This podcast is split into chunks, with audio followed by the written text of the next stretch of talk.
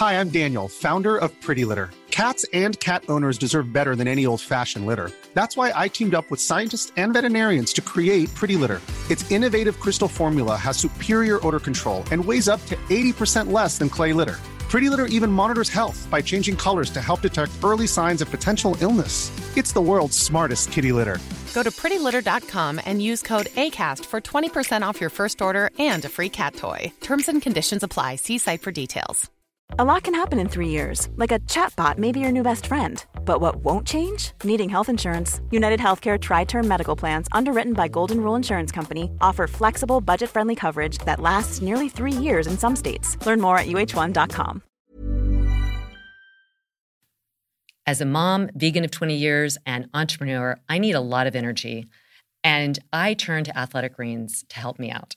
Athletic Greens is part of the daily nutrition regimen for thousands of top performers, professional athletes, and health conscious go getters worldwide, including USA cycling and endurance athletes.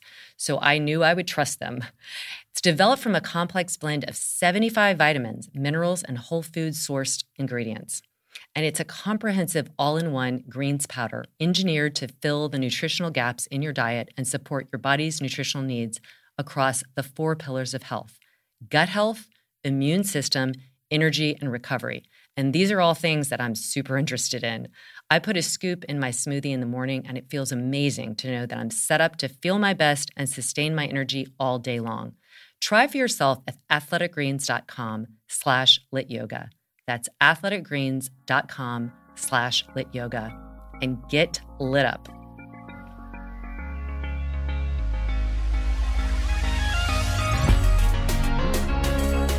Good movement, and welcome to Redefining Yoga, a lit yoga podcast, which is designed to investigate all aspects of the modern evolution of yoga from my background as a physical therapist and lover of movement.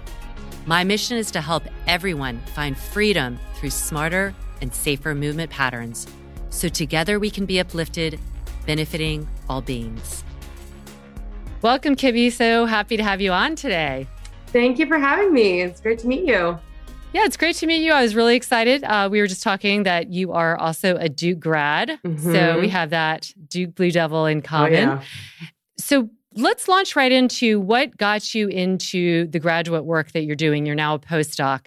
How did you decide you wanted to go this down this path? Yeah, it's kind of a long journey. I so I eventually came to Duke for my clinical psychology PhD degree, which I just finished and still working in the same lab as a postdoc. So I the main part of my studies was kind of to marry my two interests in both contemplative mindfulness practices and clinical psychology and emotions and all that all that good stuff. Um, and I got here because I originally was just doing psychology research, but it just didn't feel like enough. Like I really wanted that one-on-one connection. So as I was doing research after undergrad, I also trained in um, vinyasa yoga teacher training and Thai massage. So kind of going back and forth from Chiang Mai, basically learning in like a rice paddy in the middle of uh, Thailand. So I had this, you know, this research side of me, the scholarly side, and then this also this completely other side, this very body side. And I just realizing how much interconnection there was, right? To like to connected to yourself, connected to others, mental and physical health, and what health is in general, um, and what it is what it means to recover and grow and yeah and become healthier in a way. So i eventually came to duke to study mindfulness based uh, uh, clinical psychology. Um, so different kinds of therapies that involve mindfulness practices and things like that working on mostly interpersonal relationships and emotions. So long journey but here i am. And so did your own did you have anything in your own background that led you down this path? Any of your own history that really like in healing something or um, in witnessing psychological i guess disorders or imbalances that people had that really made you become interested? Yeah i mean all of it. Yeah. i um i grew up um, my mom was from hong kong and she came to america and then got divorced uh, she struggled with alcoholism for many years and um, being an immigrant here just very isolated. So it was just kind of me and her growing up and so just seeing what it's like when someone suffers from addiction and then that created my own anxiety, uh, depression symptoms, and different ways of coping. Like I would cope with studying too hard or just kind of getting really obsessive about work and perfectionism and achievement things like that. So I channeled it into uh, getting a PhD. But yeah, it was my own personal journey of like kind of working through those emotions. And uh, I just, I think in college, I just took, started taking a yoga class just to get some exercise. And my teacher, um, April Martucci, she's like a really big mentor of mine, just really had such a beautiful, led us through such a beautiful practice of vinyasa yoga, which was so physically challenging. We'd be sweating and just like shaking every class, but also it was a lot of challenging of the mind, like noticing how we're reacting to this, noticing emotions that come up. Don't run away, just sit with it on the mat, even if you're like screaming inside.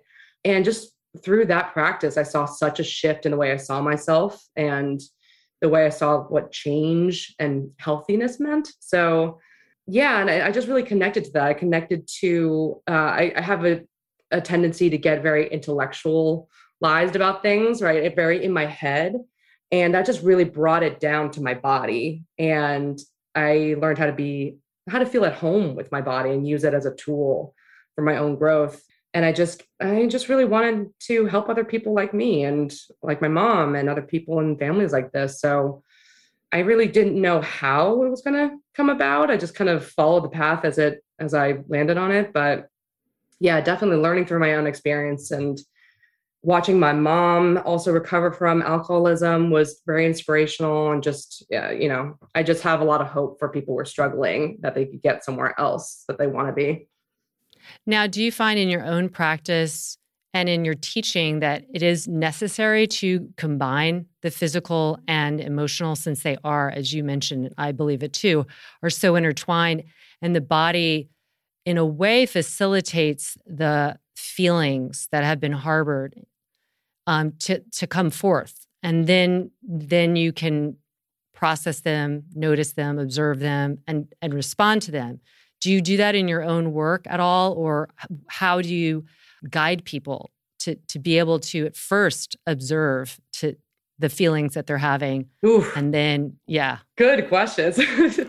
It's an evolving question because it's such a fun area of exploration that i can't believe that people that society has split them up into two different things right? Like amen. Amen. right? Oh. it just oh. doesn't make any sense to me because if it's in the brain it's and if it's in just your heart or lungs it's your physical health. But they're all the same organs, not that far away from each other. So it doesn't really make any sense to me.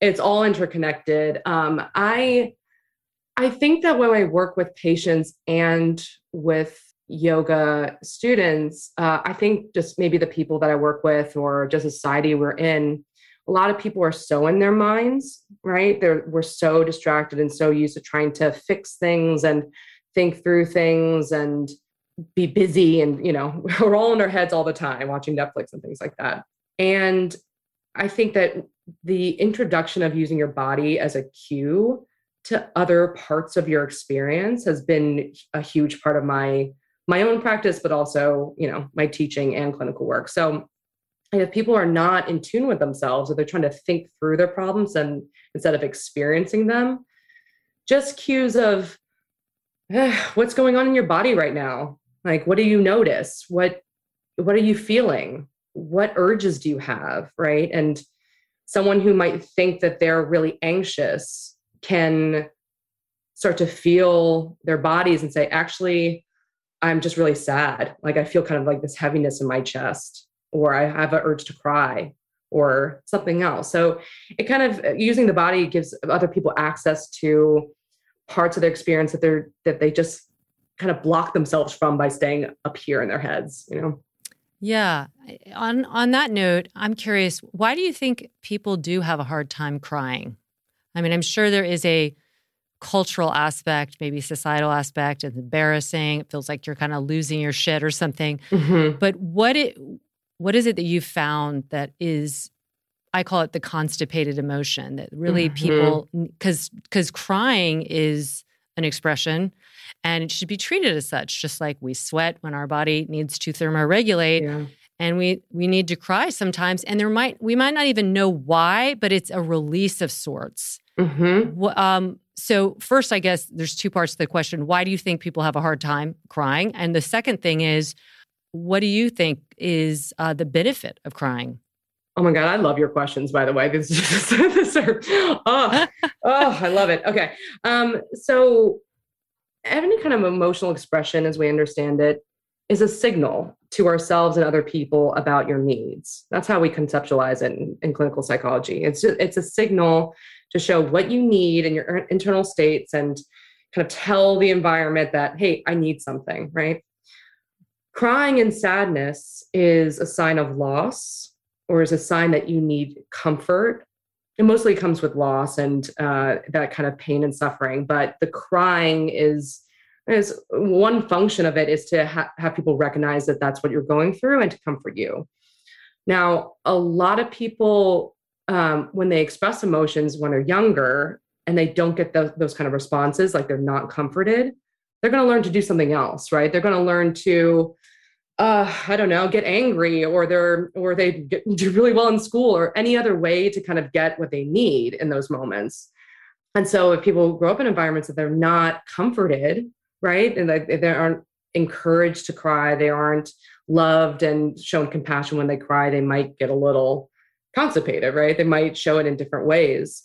And especially, I think in the society, this is we're just so programmed to think that doing and problem solving and achieving are the you know the paramount signs of healthy yes you know being a good person so i think slowing down and being vulnerable is a lot scarier right it's mm. it's um it's not active right it's just almost like passive asking for help and we're not in a society of asking for help. We're in a society of innovating and doing and getting the A's and the money. So I think there's just a lot of um, social and maybe developmental factors that might lead people to have a really hard time just crying. Mm, I like that. And that makes me think of the book Quiet, which mm. is really about, you know, introvert versus extrovert and how we've misunderstood what that means, which is really an introvert is somebody who derives energy more internal, it doesn't mean that person is unable to go out and socialize. It's just that you can get overwhelmed with a lot of social stuff. And that isn't a negative. It's just knowing who you are. And this book, Quiet, really talks about like our society has a lot of adoration and applause for the extroverts because they they seem like they've got their stuff together and they're out there and and yet so many leaders are truly actually introverted, but they haven't gotten the same kind of recognition. Mm-hmm. And I think that is similar. Like when you're vulnerable and you show emotions, like I know I fortunately easily cry, whether I'm moved or whether I'm sad.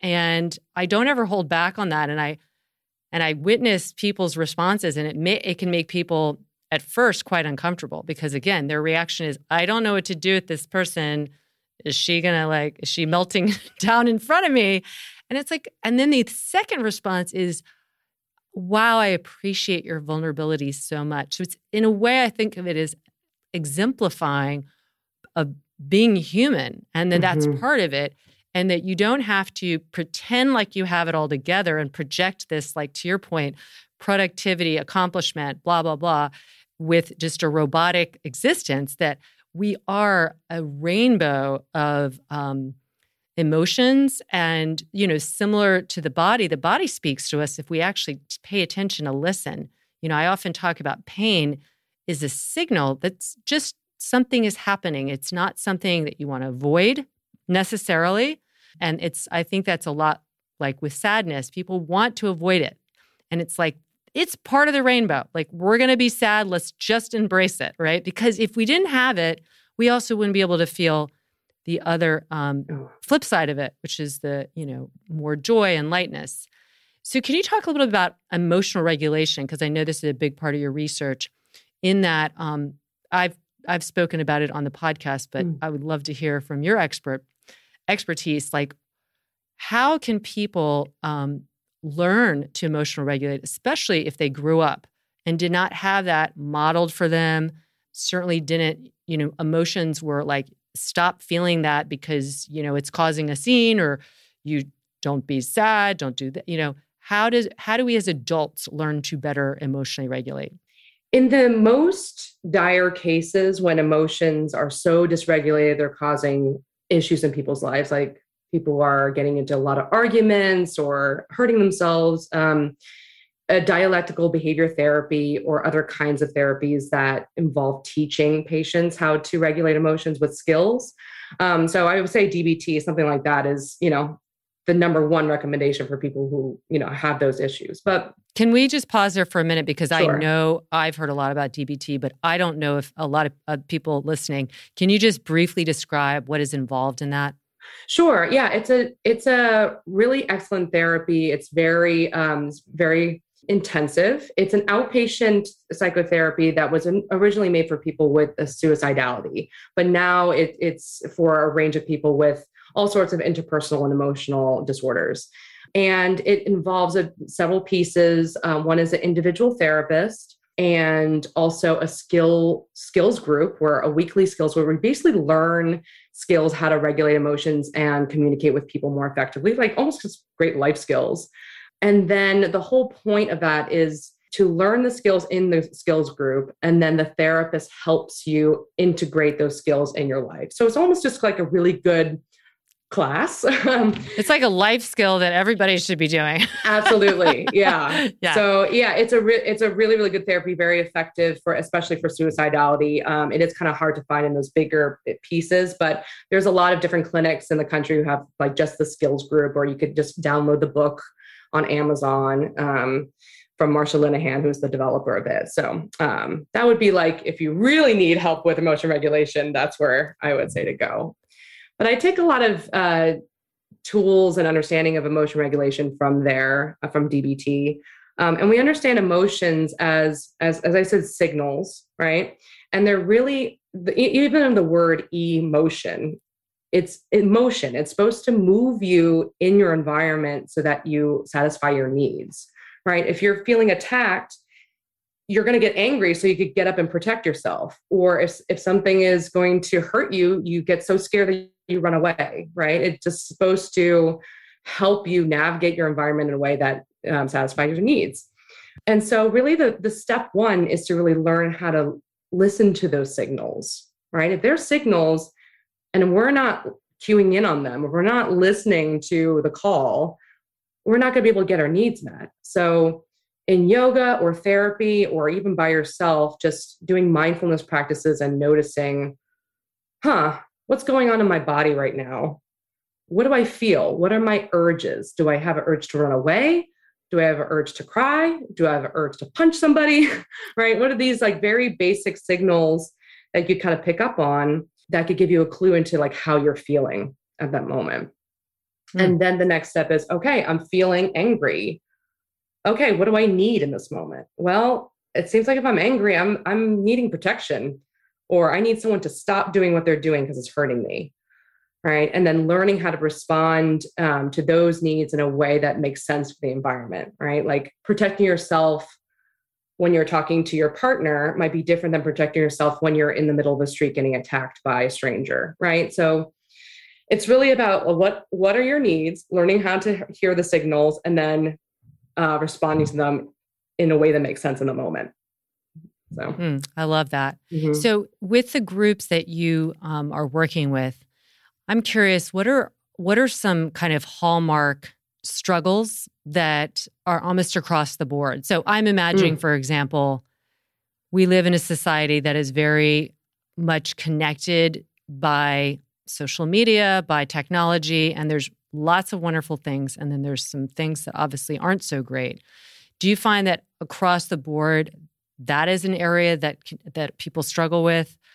Or is there something else that's really relevant to our modern day world that you just see most people are struggling with right oh, now man.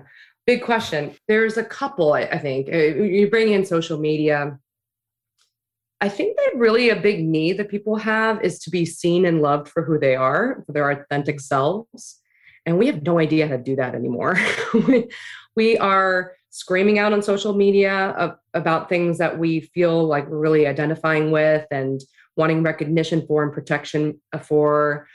We're spending so much time especially now in the pandemic on screens or phones and isolated that I think the the lack of social connection and really having someone see you and be here for you and vice versa is something that I'm seeing just really diminish quickly over time because of the pandemic too. But even before that there's just like they could be people could be surrounded by others. They could do their jobs great. They have a family. They are beloved for whatever reasons but they feel so lonely and so that's something I've, I've really seen. And they just don't know how to communicate their vulnerability and their real needs to others right?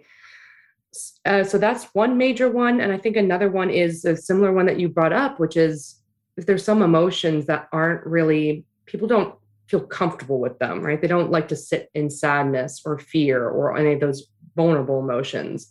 So they tack on a secondary emotion, right? We have a primary emotion of sadness and fear or anything like that, and we tack on a secondary emotion of anger, right? So when people are feeling hurt, rejected, lonely, and they feel sad, they might express it in a whole different way, right? Like yelling at the barista, you know, mm. getting into a text fight with her sister, just something that makes that really almost takes them away from the thing that they're really looking for. And so having to like break the, all those patterns down and say, okay, in that moment, what were you actually feeling underneath the anger? Uh, what were you actually needing? Okay, you're actually feeling sad and lonely. How can we get you to feel more connected? Is it yelling at your sister for not answering your text? Or is it saying, hey, I really miss you? Right. Mm. So just there's a lot going on, but I, I, always see that the the emotional disconnect and loneliness is such a huge thing going on right now. I believe that. Now, all of those types of behaviors can be changed, as we know, because we have a brain that is plastic, and that um, we I I work on this in terms of helping people change and optimize their movement patterns from ones that are less optimal and not as sustainable. But in terms of behavior, knowing that the brain is plastic, how do how do what are some suggestions you make for people to help with their habitual behavioral tendencies that are suboptimal, like yelling at the like I mean, obviously the first stage I would imagine is just being able to know that you even do it, like becoming aware of it. Yeah. But what are some of the suggestions you give for people who might be listening and they're like, you know, I have some anger issues, I have some loneliness issues, I have some kind of constipated emotions, but it's just so hardwired. I've been doing this for years. Where do I start to break that habit? Yeah, good question. I think that uh, as you're kind of pointing out now, awareness is the main thing to start out, right? Think about any habit, right? It and it's just it's usually like it's part of your routine. There are things in your environment that just are associated that cue up that behavior, right? You see your coffee cup, you drink that coffee, or I see my laptop, I'm sitting there, I'm sitting here slumping my shoulders right now as we speak, right? It's just habits.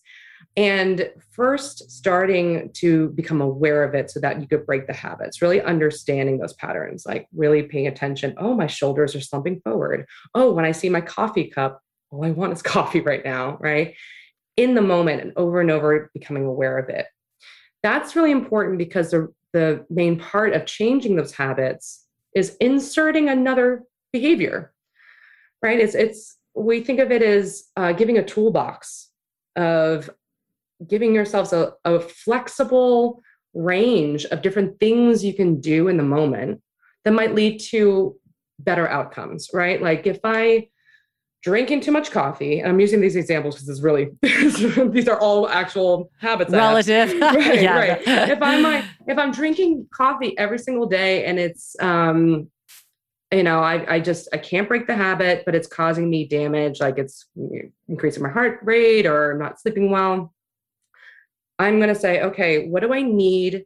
What what's the outcome I want? Well, I need more energy but I don't want the other parts, the bad sleep. Okay. So if coffee is my my go-to, my one tool that I have to to get what I need done, which is energy, is there another thing I could introduce to give myself that option, right? Okay, maybe taking a walk would give me the same kind of energy boost, but won't have the same negative effects.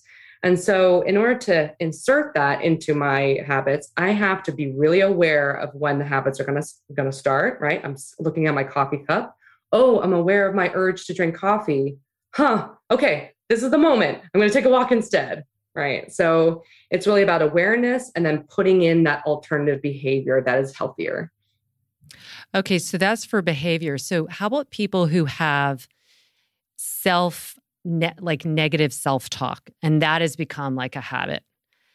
What mm. are some suggestions? Again, I imagine first you have to become aware of it, but how does somebody layer a if they don't actually believe those things you know i i know sometimes it's a fake i always say say some so much of what we do is fake it till you make it because you have to try something on even if you haven't yet like kind of bought into it but what are some suggestions you give people who you know I, I work with so many different people a lot of teachers i don't feel like i have the capability of you know going out and getting my business going. They have a lot of self-doubt and and mm-hmm. that that was there way before becoming a teacher. But what are some suggestions for people who have that kind of s- negative self-talk that obviously isn't benefiting them? Yeah, I mean, we treat it just like any other behavior. So it kind of mm-hmm. demystifies it. We identify more with these thoughts, like, oh, I'm a negative person versus like, I'm a coffee drinker, right? Like right. we identify with those thoughts so they kind of feel harder to change, but it's really the same principles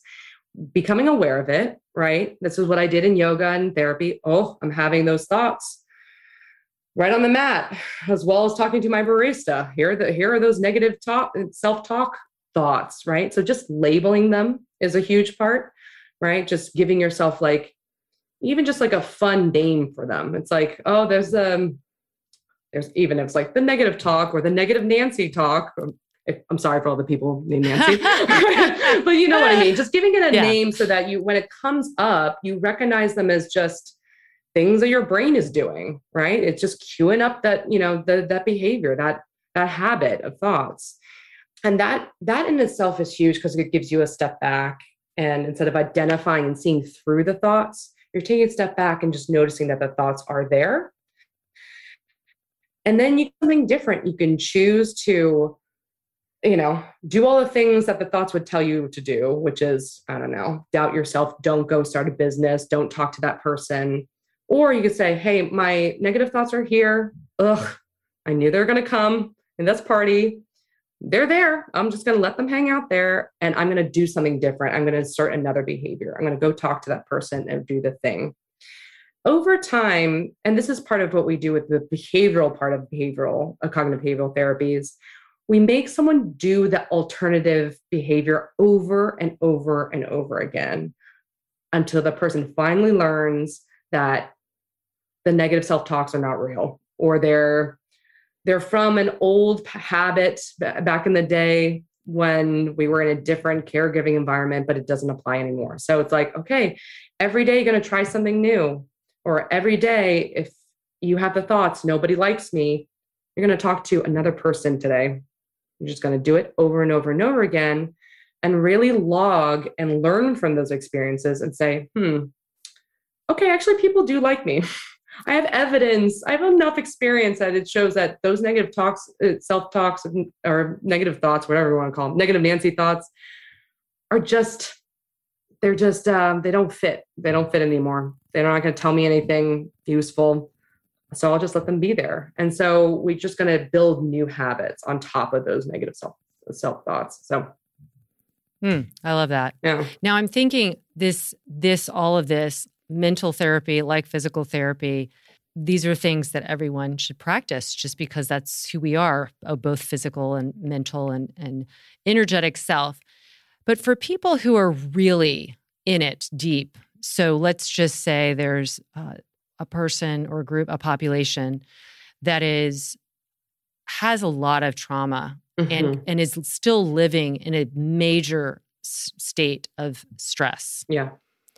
And just to survive, like literally, you know, um, paying the bills, but living living in it. And, and there are people we know, and their populations we know who certainly almost to get into state of mindfulness feels like a luxury. How do you help people at in that kind of condition that um, really have just multifactorial issues in their environment and in their life yeah. that are keeping them in high stress state?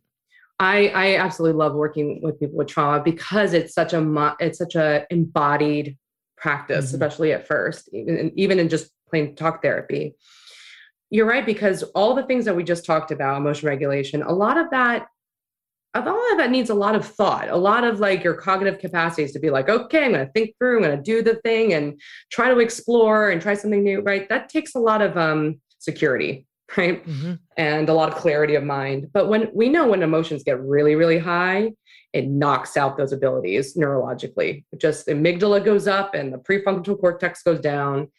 And that person's in fight or flight or freeze mode. Like their bodies are just in survival mode they're frozen they can't do anything and you can't talk your way out of it right um, right so i wouldn't say mindfulness i think I, I, would shift to different kinds of mindfulness practices so mind, if mindfulness is just like awareness in the moment i wouldn't necessarily necessarily have a very heady kind of practice in that moment when your body's going nuts but we would do these kind of grounding exercises where you use your body to bring attention sharply to the present moment in a safe way, right? Mm-hmm. I've used, you know, with trauma patients, we stand up and we march, right? Get the body moving, pay attention to how your feet feels right now. That's all you're doing. We're marching, recognizing we're in safe space, we're in my office, right?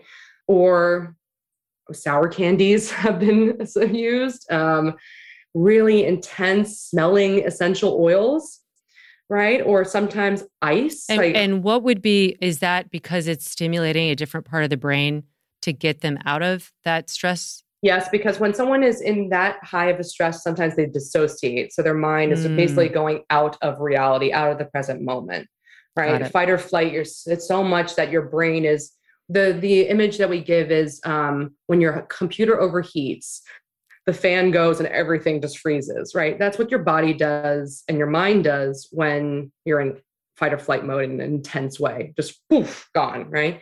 So, although that is a particular coping strategy that sometimes can help, obviously, if you're living in that, it's not going to help you work your way out of these problems. So, we we bring attention to the to your physical to, to sensations using your five senses to bring you back into this moment. So the smelling the the ice on in your hands sometimes the marching right? Will just bring your attention to the moment bring you out of that dissociative fight or flight state and then say okay what do you need right now to keep yourself safe right hmm. obviously this is easier when you're in a place that you're safer if the person is in a situation where they're being abused or something like that, right? When there's actually stressful situations.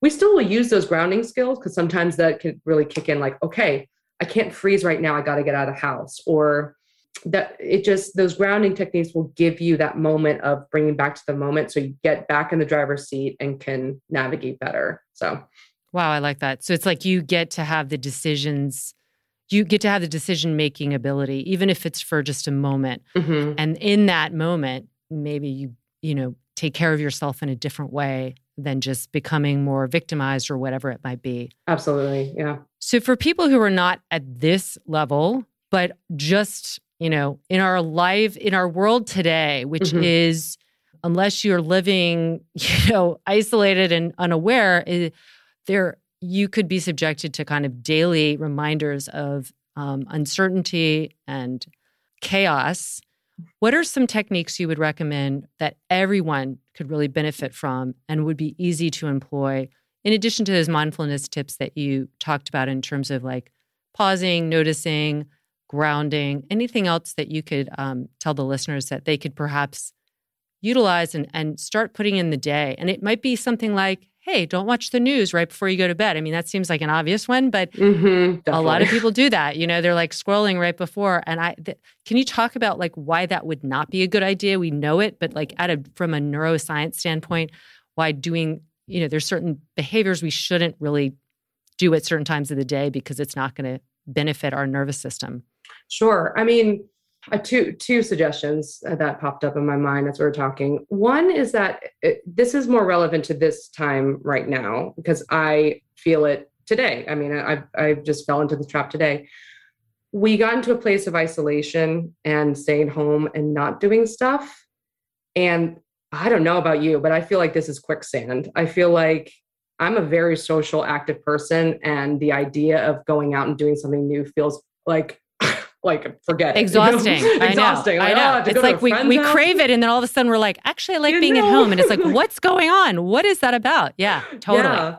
That's uh, it's bad. I, I would say that what we know from research is that uh, that staying active and engaged, especially in meaningful activities, is the key to staying healthy, hmm. physically, mentally, spiritually, all these all these different things. So, although we had all these reasons to withdraw and stay at home and not and hibernate doing th- doing things engaging in things that you care about.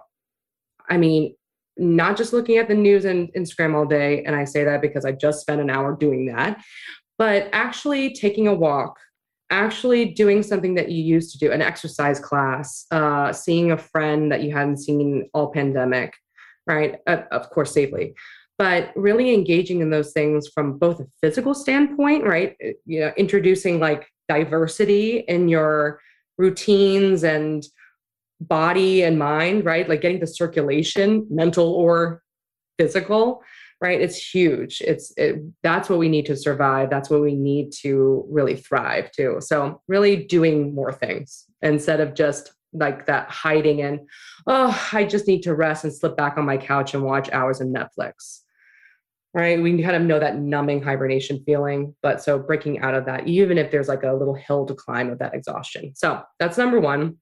Um, and number two, just a simple mindfulness practice, like getting really getting back in tune with our bodies and, and minds. Put away the phone. try, try to limit the amount of social media you, you do. And then try to really be in the present moment for just like one minute but have that be part of your routine. So we know how to do that with yoga, right? We have a mat. We come to the mat, we do a downward facing dog, a child's pose every single class. And that's a moment where you could see the shifts in day to day, right? If you're feeling really tired, cranky, motivated, excited, you're going to see that when you get into that same child's pose. Um, same thing with your routine. If you don't do yoga, then every time you brush your teeth, you know take that two minutes and really be there with the physical sensations and your breath right? How does it taste in your mouth? What you know what are you feeling? What are you feeling in your body? What's going on in your mind right? Really be there with that practice whether it's child's pose whether it's brushing your teeth whether it's your drive to work you know? But i think when people first start giving them a short window of like one minute or two minutes or three minutes in the routine helps because then they go, oh, I have to learn how. I'm so busy. What I have to sit on a cushion for an hour every day. It's like no, you just pick a thing you do every single day, make that your mindfulness moment, and just mm. check in with yourself. If you want to call it your daily check-in, that's it. Yeah, and and the reality is we need this more now than ever because our mind is so distracted and distractible because we are in this very very I just blitzkrieg of distractions yeah. that are coming at us all the time. And so we have to purposely carve that out. And I, and I love your suggestion, just starting off with a minute, that everybody's got a minute. But if you could put your phone down or whatever it is and be still, quiet, and observe for one minute, that is starting that that chain reaction that we want to create, which we actually are in inside our head in the driver's seat versus letting our mind just go in so many different directions and that just makes you feel scattered and tired and anxious and you know insert all of the above. Yeah. so it's a practice. I think this is the other thing to really um, drive home is that just like everything else we're, we're not going to get it but we're we're working on it. It's a practice to really inhabit our body and our mind more of the moments of the day than we were even the day before you know? So it's it's like little improvements really make big changes. Mm-hmm. So yeah. um, this has been so lovely. We could talk forever, but I'd love for you just to um, send us off with like what you're working on now, what your goals are, what, what do you like, what do you want to do for yourself, what would you like to have you know, offered offerings for for others? Yeah. I mean, the main thing, um, I'm doing things like this. This is so great. Like just connecting to other like-minded yes. people. So um, just living in line with the things I love, which is connecting to people and, you know, th- having cool thoughts. Right now, the main thing I'm working on is a podcast called A Little Help for Our Friends that I co host mm. with Jacqueline Trumbull. She was on The Bachelor and now she's in my um, program at Duke. Um, and we really want to bring attention to how much mental health is about friends and family and loved ones involved. Like we're so, we think of everything health, mental health, whatever, as this individual struggle that we need to achieve. But it is, we're so connected to the people around us, and, every, and we, our health affects other people's, and vice versa. And we really try to bring attention to that. And in our podcast, we talk about different kinds of mental health issues, um, stories, and we share a lot of tips with from both our clinical and our research background about how can loved ones help people who are struggling with mental health. So that's my main I love thing. That. Yeah. That's great. So everybody go check out that podcast. Yeah. What a wonderful name, too. Yeah. everybody gets by with a little help from their friends. So, well, thank you so much, Kibby. It's great to meet you fellow Duke graduate. Dukey. Yeah. You're living in Durham, so I'm slightly jealous. Mm-hmm. So everybody check out Kibby. You'll feel, see all the places to find you on our show notes, but you're on Instagram. What is your Instagram handle?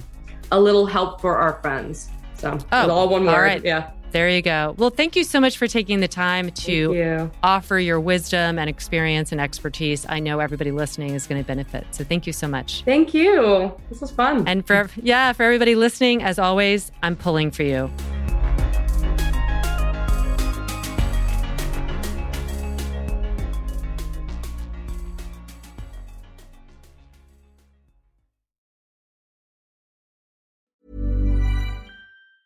Hi, I'm Daniel, founder of Pretty Litter. Did you know cats tend to hide symptoms of sickness and pain? I learned this the hard way after losing my cat, Gingy. So I created Pretty Litter, a health monitoring litter that helps detect early signs of illness by changing colors, saving you money and potentially your cat's life. Pretty Litter is veterinarian developed, and it's the easiest way to keep tabs on your fur baby's health right at home. Go to prettylitter.com and use code ACAST for 20% off your first order and a free cat toy. Terms and conditions apply. See site for details.